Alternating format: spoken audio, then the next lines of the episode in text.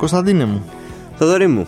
τι, τι εβδομάδα κι αυτή; Ε, είναι ένα πρωινό, να πούμε 5η 14 Ιουλίου γράφουμε. Ε, ξυπνήσαμε όλοι σαν παιδάκια τα Χριστούγεννα. Ε, που αντί για το χριστουγεννιάτικο δέντρο ανοίγαμε το power bank. τι μας έφερε ο Άγιος ε, Κυριάκος; Ε, το Άγιος Κυριάκος είναι ηρωνικό έτσι παίρνω τεράστιες αποστάσεις από αυτό το, το σχόλιο ε, εμένα δεν έχει έρθει ακόμα μέχρι την ώρα που γράφουμε να πω στον κόσμο Εμένα έχει έρθει, το κρατάω ναι. ως επτασφράγιστο Ε, μυστικό. προφανώς GDPR, αλλά δεν είμαστε εδώ για να μιλήσουμε για το Power Pass. Όχι, είμαστε εδώ να μιλήσουμε για την ε, πολύκροτη Ω. υπόθεση με τη δίκη του Δημήτρη Λιγνάδη Ναι, που... που- βγήκε χτες Που ενώ ξε... ναι, σνα- ε, ημίχρονο αυτό, ένοχος, ε, ένοχος τελικό στο σπίτι του αυτό, όχι αυτός μεν, αλλά στο σπίτι του, όχι στη φυλακή. Τουλάχιστον μέχρι να εκδικαστεί η έφεση. επειδή υπάρχουν πάρα πολλές απορίες και υπάρχει πάρα πολλή κουβέντα στα social media και γενικά στη δημόσια συζήτηση. Και υπάρχει υπά- δημόσια συζήτηση, όλοι ασχολούνται Ναι, και Με καλά αυτό το κάνουν. πράγμα- Απλά υπάρχει τάση αυτό όλοι να γίνονται Δικαστές. δικαστές και δικηγόροι. Και επειδή εμείς δεν είμαστε δικηγόροι και δεν τα γνωρίζουμε αυτά, έχουμε τη χαρά και την τιμή να έχουμε στην άλλη άκρη της τηλεφωνικής μας γραμμής τον ε, έγκριτο ποινικολόγο Γιώργο Γιάνναρο. Λοιπόν, αυτό που θέλουμε να σε ρωτήσουμε αρχικά είναι Μάλιστα. γιατί είναι έξω. Δηλαδή πώς...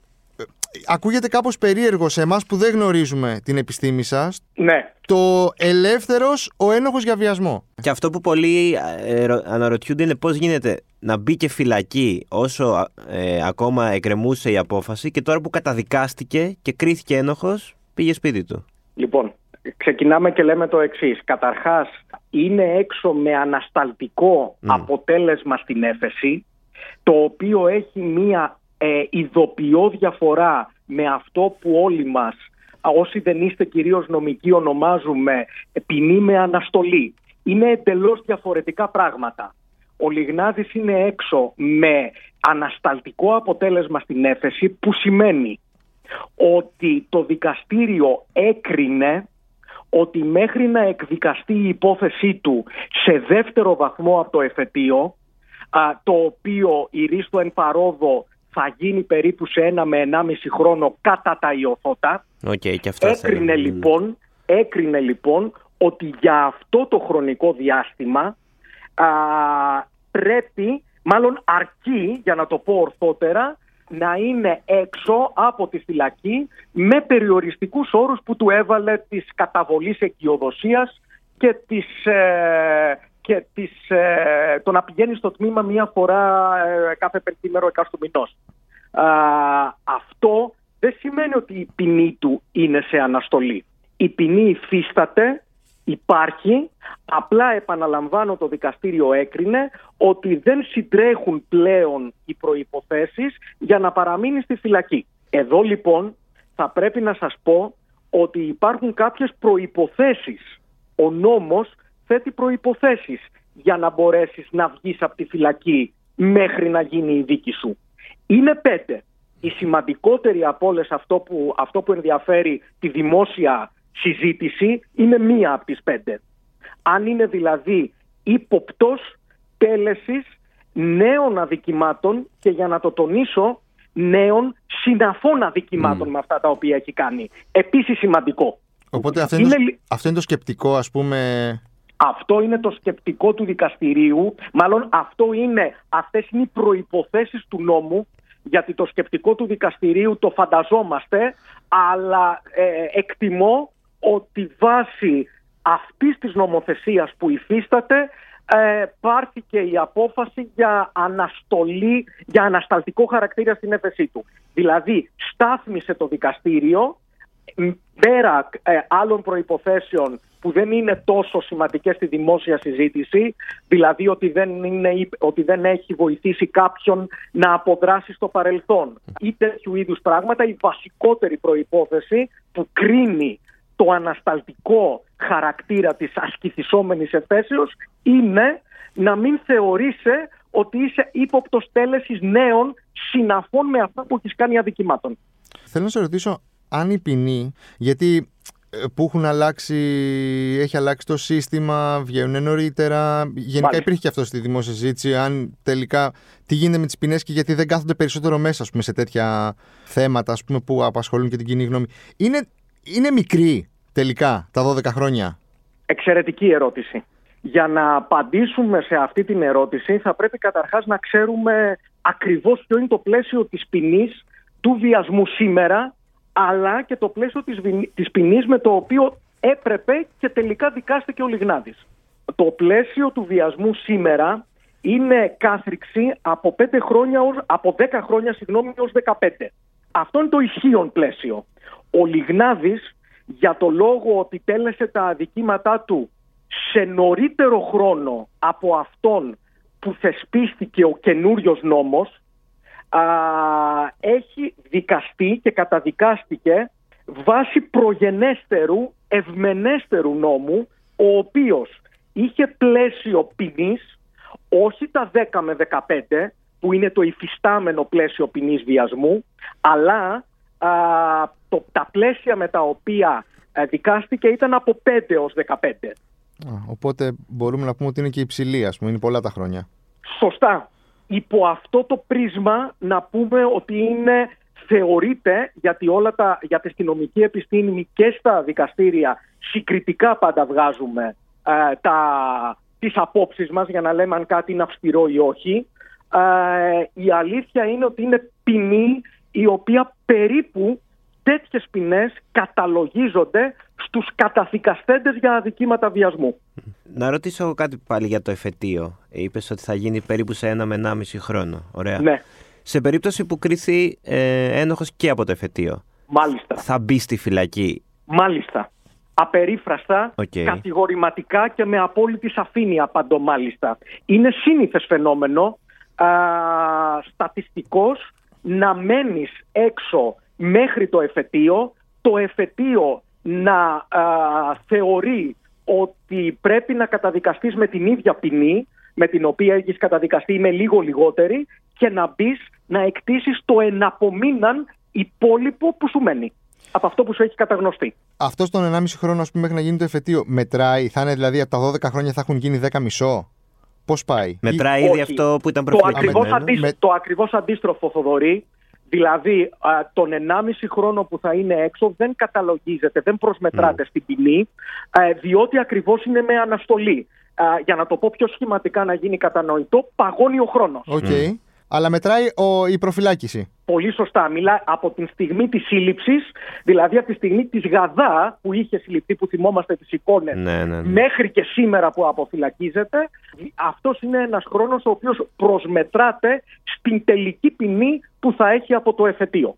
Εδώ να βάλω στην, ε, στην ατζέντα ε, κάτι το οποίο ενδεχομένως να απασχολήσει τη δημόσια σφαίρα τις επόμενες μέρες και θα είμαστε οι πρώτοι που θα το πούμε, που είναι το εξής. Υπάρχει δυνατότητα ο εισαγγελέας εφετών να ζητήσει να ασκηθεί έφεση στο αθωωτικό μέρος το, της υπόθεσης Λιγνάδη. Δηλαδή, όχι μόνο να κάνει ο Λιγνάδης έφεση όπου έχει δικαίωμα και την έχει κάνει για να ε, μειωθεί η ποινή του, αλλά εδώ μπορεί να γίνει και το ακριβώς αντίστροφο σε εισαγωγικά, δηλαδή η πολιτεία της οποίας εκπρόσωπος είναι ο εισαγγελέας, να αιτηθεί να γίνει η έφεση υπέρ του νόμου όπως λέγεται και να δικαστεί ο Λιγνάδης και για τους τέσσερις βιασμούς. Δηλαδή και για τους δύο που αθώθηκε. Αθώθηκε, ναι. Συγκρατήστε το γιατί ενδεχομένως η προσωπική μου νομική εκτίμηση είναι ότι αυτό θα απασχολήσει τη δημόσια συζήτηση τις επόμενες μέρες. Ε, τώρα που λες για τη δημόσια συζήτηση, αυτό που είναι κάπως περίεργο ε, και παίζει ρόλο και το χρονικό διάστημα που έχει συμβεί όλο αυτό είναι ότι αυτή τη στιγμή είναι έξω ο Λιγνάδης, είναι έξω ο Φιλιππίδης, είναι έξω ο Κορκονέας και είναι έξω οι δολοφόνοι του Ζακ. Ε, Επαναλαμβάνω ότι είναι ότι μέσα σε ένα μήνα ακούει ο κόσμος ότι οι άνθρωποι που έχουν κάνει και έχουν καταδικαστεί για όσα έχουν ε, διαπράξει είναι έξω. Μάλιστα. Δε- δεν είναι λίγο. Πώς να το πω; Δη- όχι, Δημιουργείται ένα ερώτημα. Μήπως Ναι. έχουμε πολύ. είναι χαλαρή νομοθεσία ή απλά έχει τύχει τώρα αυτό, δηλαδή; Η απάντηση είναι η εξής. Καταρχάς, η- μιλάμε για ε, τέσσερις εντελώς Ναι, διαφορετικές διαφορε- μεταξύ τους διαφορετικές, ναι, ναι, ναι. υποθέσεις. Εννοείται, εννοείται αυτό. Ο συνεκτικός ε, δεσμός των τεσσάρων υποθέσεων είναι ότι απασχολούν τη δημόσια συζήτηση. Ακριβώς. Αυτό, αυτό μην το παραγνωρίζουμε. Κάθε υπόθεση έχει τη δική της αυτοτέλεια και τα δικά της ιδιαίτερα νομικά χαρακτηριστικά. Τώρα, ε, για το θέμα της ε, επίοικους ή όχι νομοθεσίας ε, αξίζει να σημειωθεί κάτι το οποίο δεν είναι γνωστό ε, ε, και αφορά το βιασμό ανηλίκων για τα οποία καταδικάστηκε ο Λιγνάδης και θα το πω τηλεγραφικά ως εξής. Από το έτος 1951 που είχαμε τον προηγούμενο κώδικα μέχρι και τις 18 Νοεμβρίου α, του 2021, δηλαδή για, 70, για 71 χρόνια, δεν υπήρχε ειδική πρόβλεψη να υπάρχει ε, ειδική μεταχείριση ποινική στους βιαστές ανηλίκων. Αυτό σημαίνει σε απλά ελληνικά ότι επί 70 χρόνια το πλαίσιο ποινής αν ήσουν ε, αν καταδικαζόσουν για βιασμό είτε ανηλίκου τρίχρονου είτε ενηλίκου τριαντάχρονου ήταν ακριβώς ίδιο το πράγμα, ίδιο. ναι. Η αφετηρία α, της αυστηροποίησης της ποινής ως προς την πρόβλεψη ότι ο βιαστής ανηλίκου θα έχει πλέον ποινή τη χι- μεγαλύτερη που υπάρχει, ισόβιας κάθριξης, δεν υπάρχει κάτι άλλο, ε, αφετηριάζει στις ε, 18 Νοεμβρίου του 2021 Οπότε δεν τον πιάνει το Λιγνάδι. δεν μπορεί να το πιάνει, είναι παράνομο να Μμ. το πιάσει. Α, διότι σύμφωνα με το άρθρο 2 του ποινικού μας κώδικα, ε, πάντοτε ο κατηγορούμενος δικάζεται με την ευμενέστερη διάταξη η οποία είναι ανάμεσα στο χρονικό διάστημα που τέλεσε το έγκλημα για το οποίο κατηγορείται και το χρονικό διάστημα που καταδικάστηκε από το δικαστήριο. Αυτό λοιπόν το χρονικό διάστημα, όσο και να είναι αυτό, είτε είναι 3, είτε 5, είτε 15 χρόνια, πάντοτε ο κατηγορούμενος δικάζεται με τον ευμενέστερο για αυτόν νόμο. Άρα λοιπόν δεν θα μπορούσε, θα ήταν παράνομο να δικαστεί ο, Λινά, ο Λιγνάδης με τον νόμο του 21, Μμμ. Κατα... αφού η πράξη του έγινε το 10 και το 15. Κατανοητό. Ε, να κάνω μια ερώτηση λίγο πάλι στο, ότι- αυ- πάνω στο ότι αφέθηκε ελεύθερος που την έχω δει πάρα πολύ να παίζει και στα μέσα κοινωνικής δικτύωσης. Αναρωτιούνται πολύ.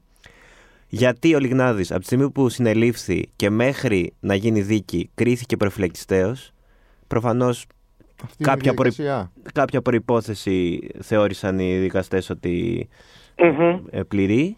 Ε, και τι άλλαξε και αφέθηκε ελεύθερος χθες. Που μου- μας είπες ήδη ότι κρίθηκε ότι ε, δεν αποτελεί κίνδυνο για τέλεση νέων αδικημάτων. Με ποιο σκεπτικό είχε κριθεί προφυλακιστέο τότε; Εξαιρετική ερώτηση. Έχω την ίδια απορία μαζί σου, αν σε καλύπτω. Τι υπονοώ. Οκ, ναι. Ναι, γιατί είναι πραγματικά άξιο απορίας. είναι άξιο απορίας. Οι προϋποθέσεις, ε, όπως πολύ σωστά λες Κώστα, είναι σχεδόν πανομοιότυπες με την προ- από την προσωρινή κράτηση που είναι ο ορθότερος χαρακτηρισμός της προφυλάκησης μέχρι και σε σχέση με την ε, ανασταλτική δύναμη της έφεσης δεν έχουν διαφορές, είναι σχεδόν πανομοιότυπες οπότε δικαίως και ευλόγως η κοινωνία συζητάει τι είναι αυτό το οποίο έχει αλλάξει. Δηλαδή θα έπρεπε κατά την άποψή μου Α, αν και δεν συνηθίζω να έχω προσωπική άποψη σε τέτοιες υποθέσεις αν δεν ξέρω δικογραφία, η αλήθεια είναι ότι θα ήταν πιο αξιόπιστο για τη δικαιοσύνη να είχε μια ενοποιημένη γραμμή ως, προς την, ε, ως προς το θέμα της ε, ε, προφυλάκησης ημί του Λιγνάδη και μετέπειτα του ανασταλτικού. Αυτό είναι σωστό και είναι εύλογες οι απορίες του, του κόσμου. Αυτές, αυτές οι απορίες θα μας απαντηθούν θα βγει, με, με το σκεπτικό ας πούμε όταν βγει μετά από κάμποσο χρόνο; Ναι, αυτό που λέμε καθαρογραφή της απόφασης, ε, ουσιαστικά τι είναι, είναι η αποτύπωση, η έγγραφη ε, που γίνεται από τον ε, ε, δικαστή, από τον πρόεδρο του δικαστηρίου, ε, του σκεπτικού του οποίου είχαν ε, ε, οι δικαστές και οι ένορκοι συμπεριλαμβανομένων αυτών που μειοψήφισαν. Δηλαδή είναι υποχρεωτικό να υπάρχει μια καθαρογραφή ε, με πλήρη ε, και κρυστάλλινο τρόπο όλων των απόψεων που διατυπώθηκαν. Α, εδώ πέρα μου έκανε τρομερή εντύπωση, αν έχω μισό λεπτό από το χρόνο Εννοείται, σας, εννοείται. Όσο α, θες. το εξής. το οποίο επίσης δεν πολύ επισημάνθηκε. Στη δίκη αυτή είχαμε δύο blogs. Ένα blog το οποίο ήταν α, δύο blogs μάλιστα ακραία ως προς την απόφαση. Ένα blog το οποίο το συγκρότησε η πρόεδρος του δικαστηρίου και ένας από τους τακτικούς δικαστές, όπου ήταν αθωωτική στα πάντα, σε όλα και ένα δεύτερο μπλοκ το οποίο το συγκρότησαν δύο ένορκοι οι οποίοι ήταν καταδικαστικοί στα πάντα. Ακόμα και σε αυτά που είπε ο εισαγγελέας ότι έπρεπε να αθωωθεί. Ανάμεσα σε αυτά τα δύο μπλοκς υπήρχαν οι μετατοπίσεις του ενός τακτικού δικαστή και των υπόλοιπων ενόρκων οι οποίες αυτές μετατοπίσεις δεν είναι παράνομες θα έλεγα από την πείρα μου ότι δεν είναι ούτε παράδοξες αλλά ήταν αυτές οι μετατοπίσεις οι οποίες δημιούργησαν μια αντιφατικότητα στις, ε, στην απόφαση και τα ερωτηματικά τα οποία συζητάμε τόση ώρα σήμερα όλη η κοινωνία. Ε, νικητής από αυτή την ε, απόφαση αυτή τη στιγμή ποιος είναι, ποιος έχει κερδίσει αυτό το δικαστήριο ας πούμε; Α, δεν, για μένα δεν υπάρχει νικητής υπό την έννοια ότι αν ο σκοπός του Λιγνάδη ήταν ε, να ε, καθαρθεί το όνομά του και να ε, βγει στην κοινωνία βγαίνοντας από τη φυλακή με το όνομά του καθαρισμένο. Αυτό δεν Καμία... Ναι. Ακριβώς. Αυτό να το ξεκαθαρίσουμε με τεπιτάσεως ότι είναι ένοχος για διοδιασμούς. Δεν συνέβη. Από την άλλη, πάντα... Είναι σπίτι του. αν αυτό, αν αυτό ε, στη στρατηγική, την υπερασπιστική του ε, θεωρεί το νίκη, είναι θριαμβευτής. Αλλά εάν με, με όρους ε, που με ρώτησε ο Θοδωρής ε, αν υπάρχει νικητής ή όχι, υπό το πρίσμα ότι ήθελε να αποδείξει την αθωότητά του, ε, δεν συνέβη παρασάκα αυτό απέχει. Χαμένα... Είναι ένοχος για δύο βιασμούς. Χαμένα είναι τα θύματα και δεν μιλάω μόνο για τα θύματα της συγκεκριμένης υπόθεσης. Γιατί όσοι πάθανε και λέω, πολλά θύματα, θύματα, ναι, σκέφτονται από εδώ και πέρα γιατί να μιλήσω αφού βλέπω ότι ο Πέλεκης δεν είναι τόσο βαρύς όσο θα περίμενα. Την αντιλαμβάνομαι πλήρως ε, την ερώτησή σας και αντιλαμβάνομαι και γνωρίζω και την, ε, την ενσυναίσθησή σας πάνω στο, στα θέματα αυτά. Ε, τη συμμερίζομαι, όχι όμως με απόλυτο τρόπο οφείλω να πω. Με την έννοια ότι τα θύματα φυσικά όταν έχουν δίκιο αισθάνονται αυτή τη στιγμή ε, περισσότερο ευάλωτα από χθες με την απόφαση αυτή. Αυτό είναι μια πραγματικότητα.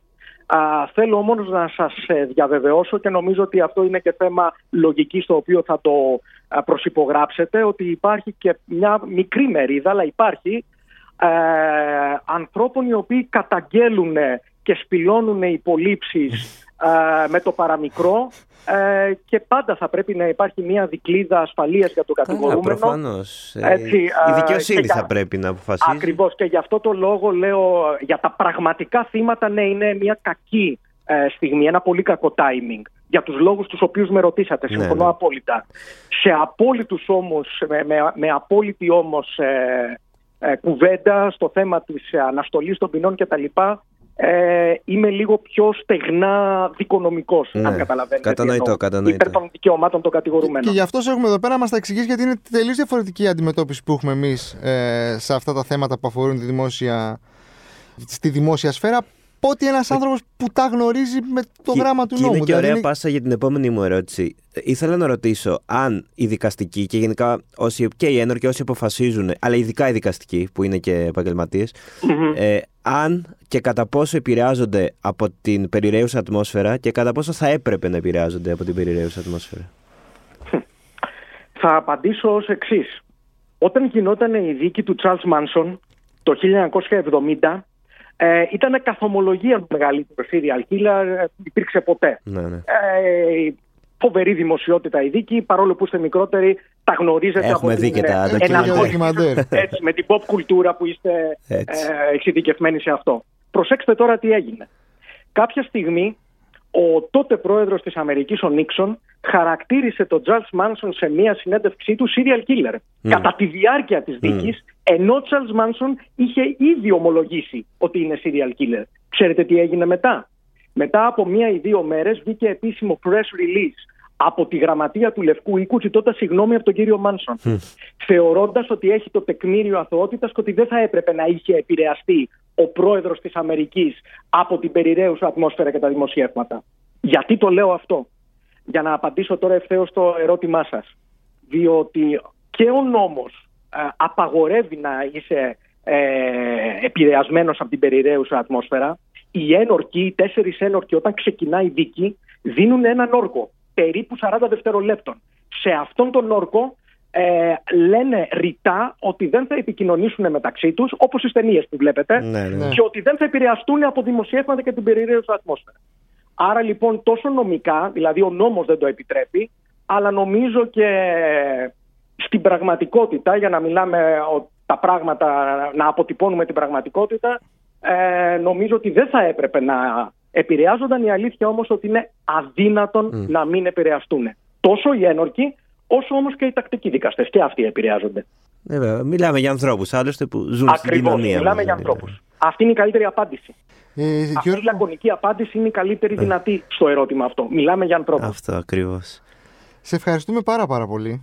Εγώ ευχαριστώ. Ήταν παιδιά. ε, Ε, όχι. μεγάλη χαρά και τιμή που μας... Μεγάλη μας χαρά Που και σε τιμή είχαμε. και νομίζω και θα είναι μεγάλη χαρά για τους ακροατές γιατί ε, τα εξήγησες εξαιρετικά Ναι, αυτό δηλαδή να καταλάβουμε και ακριβώς κατανοητά αυτό και ανθρώπινα τι αυτό, συμβαίνει. όχι... Ναι, ναι, όχι με ξύλινη Ε, γλώσσα. χαίρο- χ- Χαίρομαι αν βοήθησε γιατί Πάρα πολύ, πάρα πολύ. η, η, η δικαιοσύνη αφεαυτής, να κλείνοντας να πω μόνο αυτό τηλεγραφικά, ε, η ίδια κατανοεί ότι έχει προβλήματα από μόνη της, πώς θεσπίζοντας ε, το δεύτερο βαθμό ε, που σημαίνει, δηλαδή το εφετείο που μπορείς να παραπονεθείς σαν κατηγορούμενος για την ποινή που σου επιβλήθηκε, που σημαίνει ότι εξορισμού, εξοφίκιο, θεωρεί αυτόν ότι μπορεί να υπάρχουν λάθη.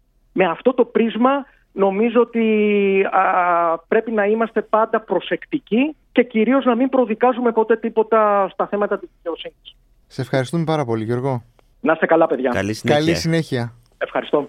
Αυτός ήταν ο Γιώργος Γιάνναρος. Ε, Νομίζω όλοι γίναμε λίγο σοφότεροι από αυτής την Αυτό, κουβέντα. δεν- Δηλαδή ήταν legit ε, οι απορίες μας και του κόσμου πραγματικά για αυτή την απο- απόφαση και τα εξήγησε όλα εκτός από α, μια ε, ερώτηση που ούτε ο ίδιος ε, ακόμα μπορεί να απαντήσει. Μένει να δούμε το σκεπτικό, τι να πω.